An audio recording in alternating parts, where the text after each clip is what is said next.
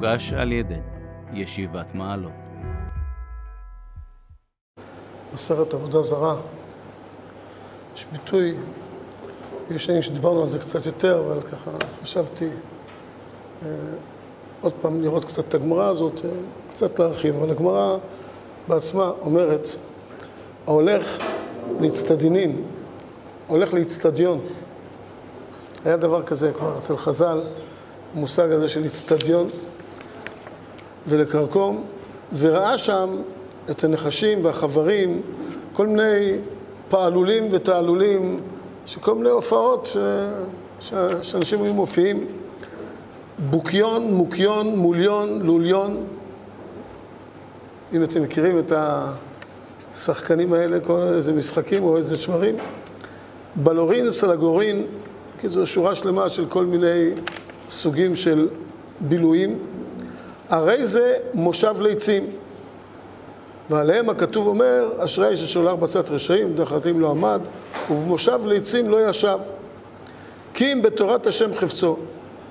על עמדת שדברים הללו מביאים את האדם לידי ביטול תורה. ושואל, נדמה לי חידושי הרים, אחד מה... משהו בגור, משהו של... או האמרי אמת, ראיתי מישהו, יכול להיות שהאמרי אמת, שואל אה, על הגמרא הזאת, בצורה פשוטה, כל אחד אמור לשאול את השאלה הזאת. שואל הגמרא, מה זה על אמרת שהדברים הללו מביאים את האדם לידי ביטול תורה? זה ביטול תורה. לשבת מול המוקיון והלוליון והסלגורין, ואני יודע, רק להגיד את המשפט הזה, חצי שורה של ביטול תורה.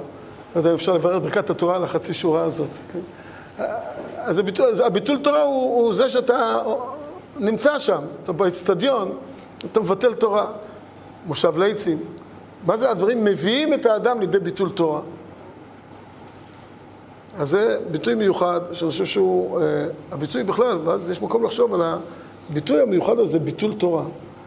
אנחנו לא אומרים ביטול זמן, אנחנו לא מדברים על ביטול זמן, אלא ביטול תורה, כלומר, התורה בטלה. וזה, זה, זה, נראה לי, זה נקודת הגמרא, שזה לא ביטול זמן, ביטול זמן זה לשבת באצטדיון. אבל מה זה עושה לאדם? מביאים את האדם לידי ביטול תורה. זה, מביא, זה, זה משפיע על האדם השפעה כזאת, שאחר כך התורה שהוא ילמד, היא תהיה ביטול תורה. כשהוא כבר ילמד, לא מדובר, כשהוא יושב באצטדיון זה מושב ליצים, זה, זה ביטול זמן, אבל אחר כך זה, זה עושה משהו לאדם, שכשהוא ילמד תורה אחר כך, זה, אז יהיה הביטול תורה. ומה הנקודה? הרמח"ל אומר, באדיר במרום, אומר הרמח"ל לפסוק, משה ידבר והאלוקים יענה לו בקול, כי כך צריך להתחבר סיני במשה. כלומר, סיני צריך להתחבר במשה, ומשם יוצאת התורה לכל ישראל. ותדע שאפילו כל מה שתלמיד ותיק עתיד לחדש, ניתן למשה מסיני. זה, ככה אומרים לנו חז"ל.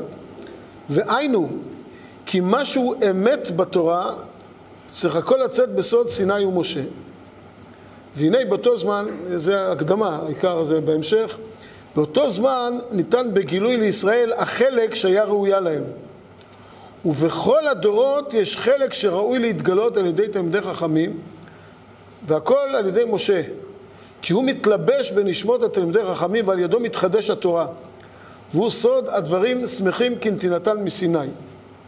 והודיעך בכאן סוד גדול, כי הנה ודאי כל אחד, לפני כן היה כתוב עם דרך חכמים, אז בטח כל אחד אומר זה על השכן שלי, אבל עכשיו הוא אומר, הנה כל אחד נוטל חלקו בתורה, ונמצא שסיני אינו נשלם, מעמד הר סיני הוא לא שלם, אלא כשכל אחד בא לעולם וגילה את חלקו.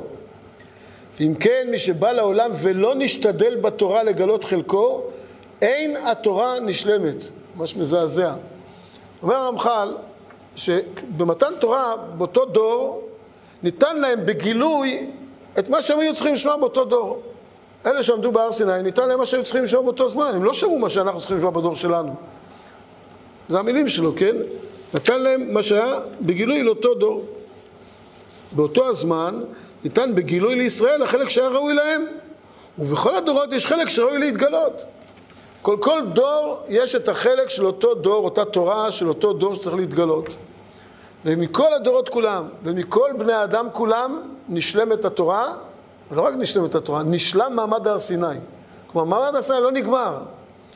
זה מדהים, מעמד הר סיני לא נגמר, כל אחד ואחד מאיתנו הוא המשך מעמד הר סיני, ואם הוא בא לעולם ולא השלים את חלקו, סיני חסר, התורה לא נשלמה.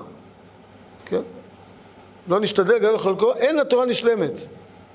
סיני אינו נשלם אלא כשכל אחד בא לעולם וגילה את חלקו. כלומר, מעמד הר סיני הוא לא נשלם עד שכל אחד בא לעולם וגילה את חלקו. זה מדהים, יכול מצד אחד לרגש ולרומם, מצד יכול לזעזע, כל אחד איך מגיב לזה. תלוי כמה מוקיונים הוא ראה בימים האחרונים. כן? אז לפי המוקיונים זה כמה אדם מזדעזע. כן?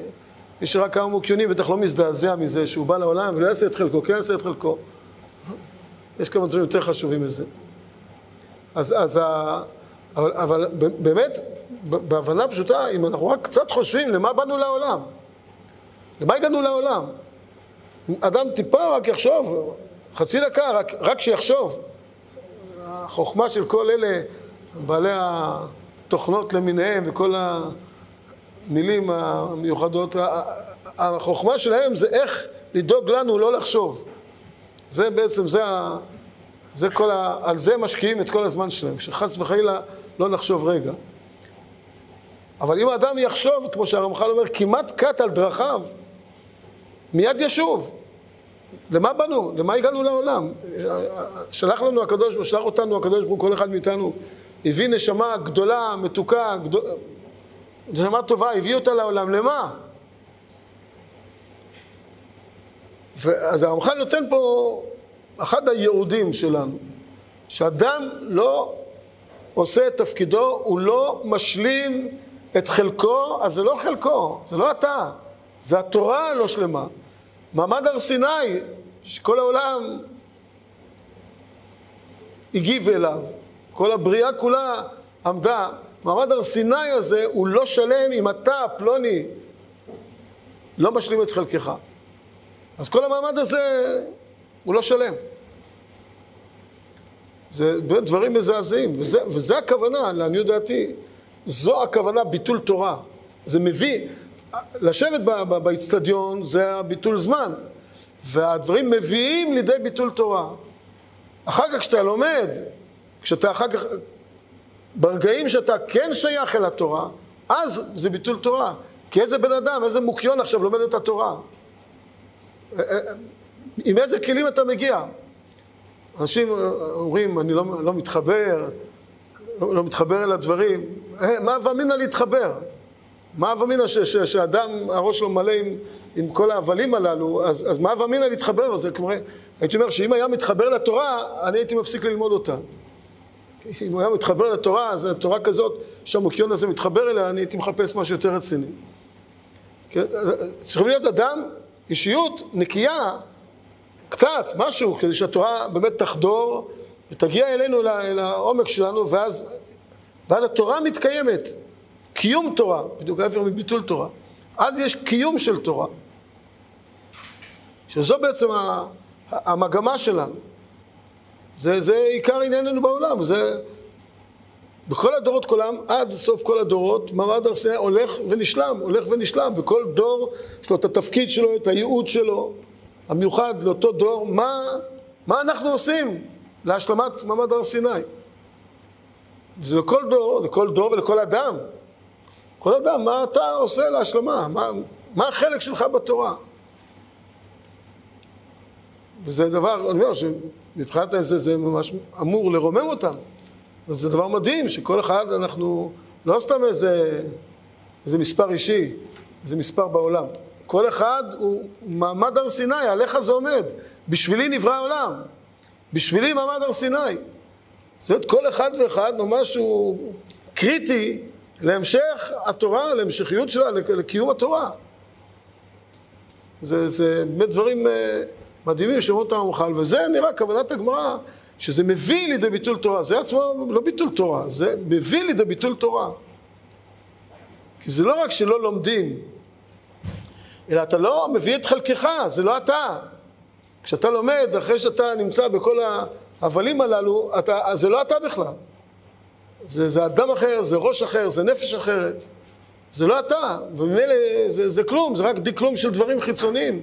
וזה לא, לא באמת מתחבר עם הנשמה, עם הפנימיות שלך, ואז אתה משלים את חלקך ומשלים את התורה כולה. שזו בעצם בסופו של דבר המגמה.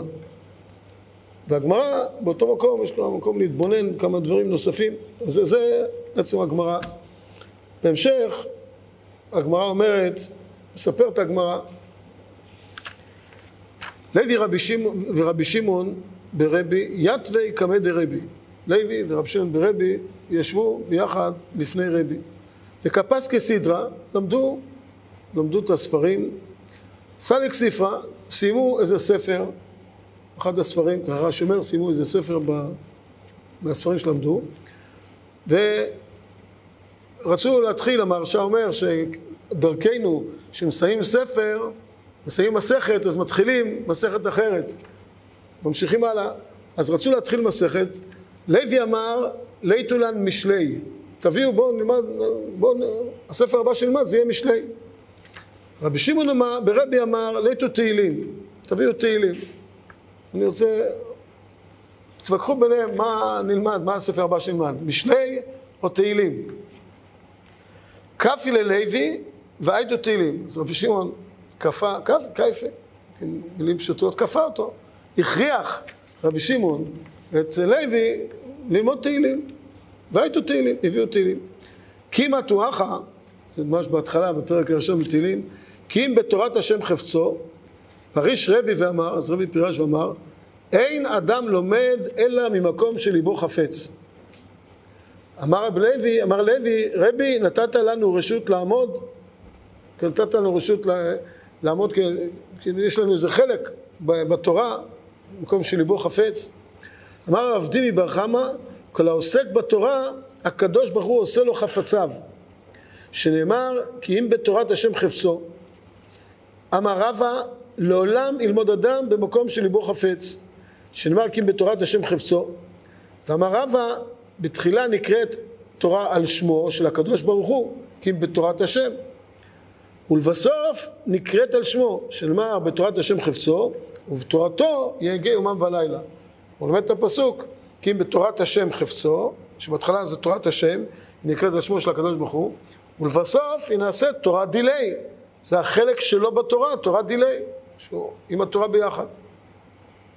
אז יש כאן בגמרא, קודם כל על ההתחלה, המרשה מעיר הערה, אפילו חשבתי על החזון של הישיבה, מה, מה הוויכוח שלהם עם תהילים או משלי? מה הנקודה של תהילים? המרשה קורא לזה הגדרה, אבל הנה, נחשוב אנחנו. מה ההגדרה של תהילים ומה זה משלי? בצורה פשוטה, תהילים זה תפילה, מבטא את התפילה של האדם, ומשלי, בגדול אפשר להגיד דברי חוכמה שלו, אבל מידות, האדם מתוקן, בניין האישיות של האדם היא יותר קשורה, החלק הזה יותר קשור למשלי, ואילו התפילה, והמרשה אומר יראת שמיים, המרשה מגדיר את זה ש, ש, שמשלי זה דברי חוכמה, ותהילים זה יראת שמיים, וכל שירתו קודמת לחוכמתו, חוכמתו מתקיימת. אז בגלל זה, זה היה הוויכוח. אבל לכאורה זה לא ויכוח. אם זה ממרה כזו ברורה, כל שירתו קודמת לחוכמתו, אז, אז, אז למה הוויכוח? למה צריך לכפות עליו? לכאורה זה הגיוני, שקודם כל יראה ואחרי זה חוכמה. לעניות דעתי הוויכוח היה פה, אפשר גם להתווכח, מה המילים הראשונות בחזון שלנו. האם הישיבה רואה עניין לכל הבאים בשעריה, מה לעשות? מידות מתוקנות, כמו שהחזון כמו שהוא כתוב, או תפילה, יראת שמיים, להביא את האנשים. זה היה ויכוח לכאורה בין לוי לבין רבי שמעון. איזה ספר עדיף ללמוד? האם את זה או את זה? כמו שעכשיו עומדים בשני הספרים האלה, הם למדו ספרים אחרים, כן? לכאורה לפי המהרש"א היו צריכים להתחיל עם ה... כל עם, עם תהילים, להתחיל הספר הראשון שעדיין נולד זה תהילים.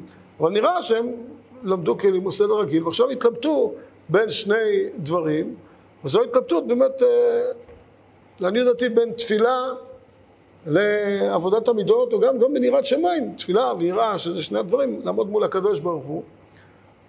כן, דהיינו, השאלה אם עבודת המידות זה התחלה, או שההתחלה צריכה להיות, קודם כל, הכל בא מכוח הקדוש ברוך הוא.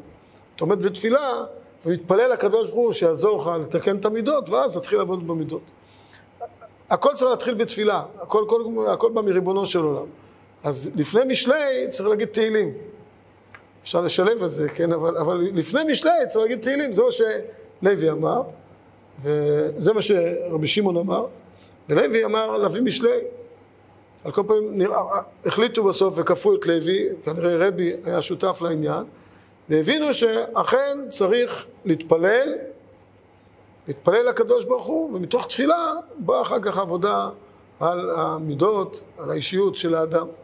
על כל פנים, כבר בפרק ראשון, מה שמסופר פה, נתקעו, כן, פרק ראשון של תהילים ישר התחילו, וזה קודם מתקשר, כל הגמרא, כל הסוגיה שם, גם מה שהיינו קודם, אשרי איש, התחילו אשרי איש, אשר לא היה בצד רשעים, זה אותו פרק, ודרך התאים למד ומשם לא ישב, כי אם בתורת השם חפצו, ובתורתו יגן יומם ולילה, ואז אה, דרשו, אז זה כמה דרשות, אין אדם לומד במקום שלבו חפץ, מי שלומד תורה הקדוש ברוך הוא עושה לו את חפציו, אלה שתי הדרשות הראשונות, ואחר כך הביאו את הדרשה, שמבחינתי בשביל זה הבאנו את הגמרא הזאת, זה מה שהוא אומר, שמתחילה נקראת תורת השם, ואחר כך נקראת תורת דיליי. פה גם כן אנחנו רואים את הנקודה הזו, זה אותו פרק בתהילים, מתחיל, ותנסה להבין את כל הקשר הזה, אשר לא בצד רשעים, עכשיו עצים לא ישב, דרך אגב, עכשיו עצים לא ישב, כי אם בתורת השם ובתורתו יום ולילה. כי אם אדם יושב במושב ליצים, זה מה שמתקשר לגמרא לפני כן, אם אדם יושב במושב ליצים, זה לא תורת דילי. וגם משהו לא, זה גם לא תורת השם. זה לא יכול להפך להיות תורת דילי, כי מי זה הדילי הזה? מי זה האדם הזה?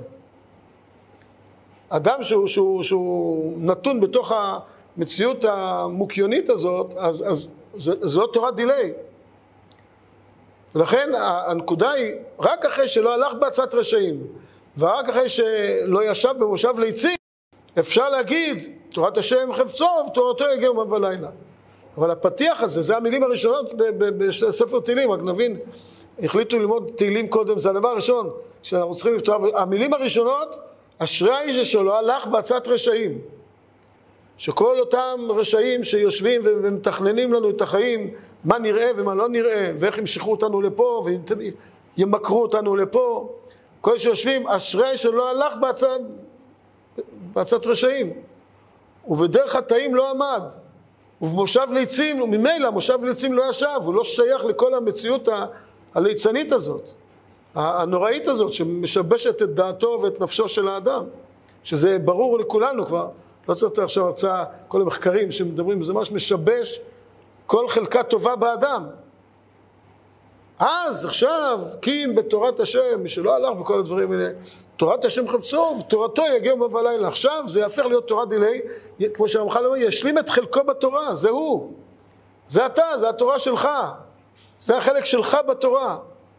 אבל אם חלילה הולך בעשת רשעים, אין תורת דילי, הוא לא משלים את חלקו. מעמד הר סיני חסר. וזה ההתחלה של תהילים, זה ממש המילים הראשונות שספר תהילים, שזה מה שהם דרשו. אבל הכל בנוי בפתיח הזה שלא הלך בצד רשעים, להבין את החומרה הנוראית של הדבר הזה. אני מתאר לי שאלה שצריכים לשמוע את זה לא נמצאים פה עכשיו, כן, זה, יכול להיות שעכשיו הם ברגעים אלה יושבים במושב ליצים. אבל אנחנו אומרים עליהם תהילים, עצם אמירת הפסוק הזה בתהילים יעזור, אמירת תהילים זה יעזור בתפילה ש, שאנשים קצת אה, יפקחו את עיניהם ואולי גם הדברים עוברים ממוח למוח, איכשהו זה עובר והדברים יעברו. אבל זה, זה נקודה ממש קריטית.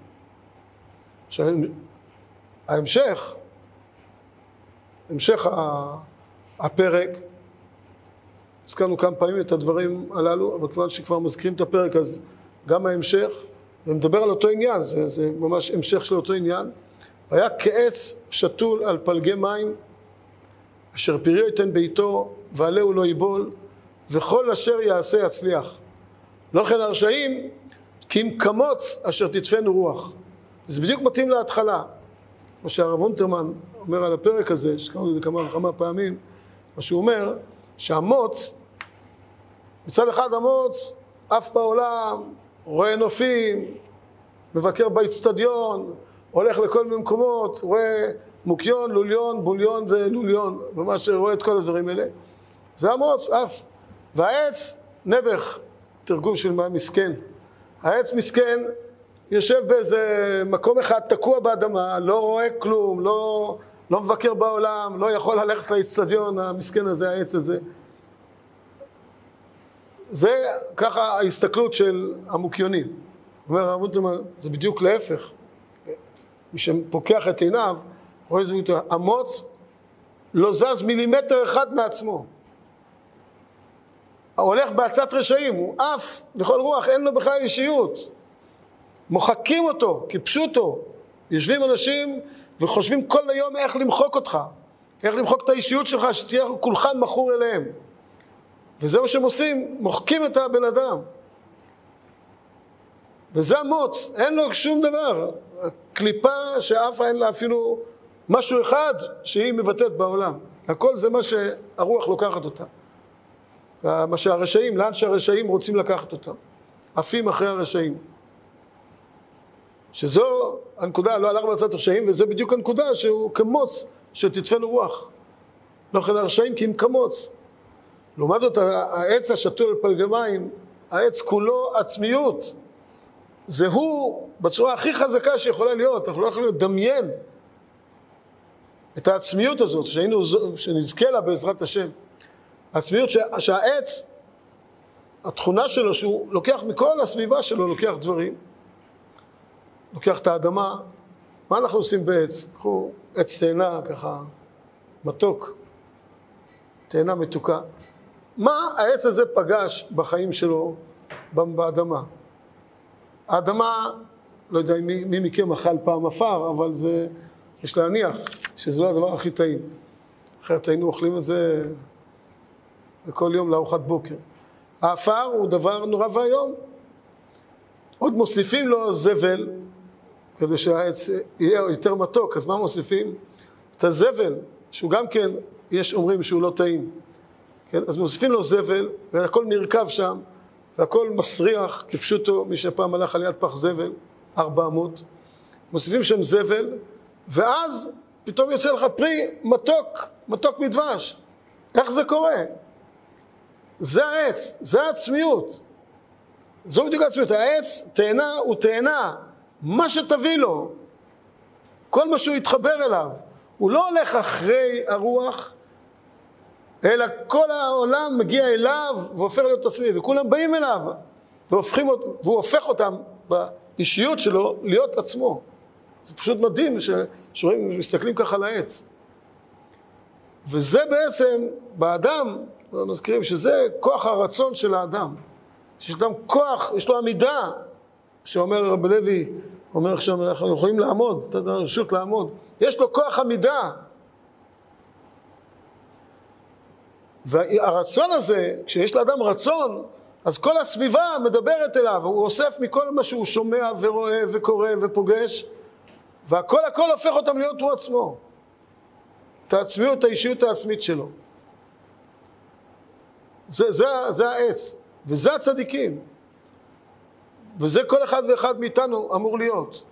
ואז, בתחילת תורת השם, ואחרי זה תורת דיליי. אז יש, תורה דיליה, זה כפשוטו, תורה דיליה. כל הפרק מדבר על הדבר הזה. תורה דיליה, כי באמת, הוא לומד תורה. זה הוא, והתורה מתחברת אליו. והאישיות שלו, הוא נותן את חלקו בתורה, וזה תורה דיליה, והוא משלים את מעמד הר סיני. כל העולם מחכה לו. אין משהו יותר גדול מזה. וזה, וזה זו, זו הנקודה הזאת של, של, של הפרק הזה בתהילים, זה מה שהם פתחו בתהילים, כפתיחה ללימוד. אז קודם כל, שנהיה עצמנו, שנהיה, תהיה לנו איזו אישיות, שיהיה לנו איזה כוח עמידה מול המציאות של העולם, ולא נעוף אחרי כל רוח. כבר לא נדבר שבדור שלנו, כמו שהרמח"ל אומר, שכל הדורות, לא נדבר על הדור שלנו, ש, ש, שהאתגרים כל כך גדולים, וכמה כל אחד ואחד הוא נכס וכל כך נצרך לקיומה של תורה וקיומו של עם ישראל וישיבתנו בארצנו. כמה כל אחד שבאמת, ש, ש, שיהיה התורה דיליי, איזה תוספת אדירה הוא מוסיף ל, לעם ישראל. וממש זה קיומי לישיבתנו פה בארץ. כל, כל כך הרבה כוחות, כל יום אתה שומע סיפורים חדשים, כוחות של רשע ושל רוע ושל כל מיני דברים ש, שממש עובדים להשתלט עלינו. לא רוצה לספר, לא רוצה לספר, להגיע לדיבורים, אבל, אבל ממש דברים נוראים. וצריכים את כוח העמידה, היום חייבים כוח עמידה, אחרת שוטפים אותנו מכל הכיוונים. וכוח העמידה הזה זה, זה להיות עצמי, תהיה עצמך. לא ללכת בעצת רשעים, לא לעוף כמוץ, ברוח. תהיה עצמך, והדבר הראשון הוא להפסיק להת, להתמכר ובכלל לא ללכת, לא, לא לגעת, לא להתקרב לעצת רשעים הזאת, למוקיון וללוליון והבוליון האלה. לא להתקרב לשם בכלל. וזו, זה, זה ממש משימה ועם ישראל מחכה לכל אחד ואחד ש, שישלים את חלקו, כמו שאומר הרמח"ל, ולא ישלים את חלקם וישלם, וישלים את חלקם של כל הרשעים האלה ש, שיושבים כל יום ו, ו, וממכרים אותו. זה ממש דבר כל כך פשוט, שאפילו אולי עקרונית לא היה אמורים לדבר עליו בכלל, אבל בזמננו צריכים לדבר עליו, וזה מה שהסוגיה אמרה, שנזכה בדבר השם שהדברים יתקיימו. אשרי האיש אשרי, זה ככה מילה גדולה, אשרי שלא הלך בעשת רשעים. עובדי חטאים לא עמד, הוא שב לסמלי ישב, כי אם בתורת השם חפצו, ובתורתו יגיעו מים ולילה, והיה כעץ שתול על פלגי מים, אשר פיו ייתן ביתו, כל אשר יעשה יצליח, בעזרת השם שכולם בהצלחה גדולה, בבריאות ובשמחה, יודע השם דרך צדיקים, לאורך ימים ושנים טובות.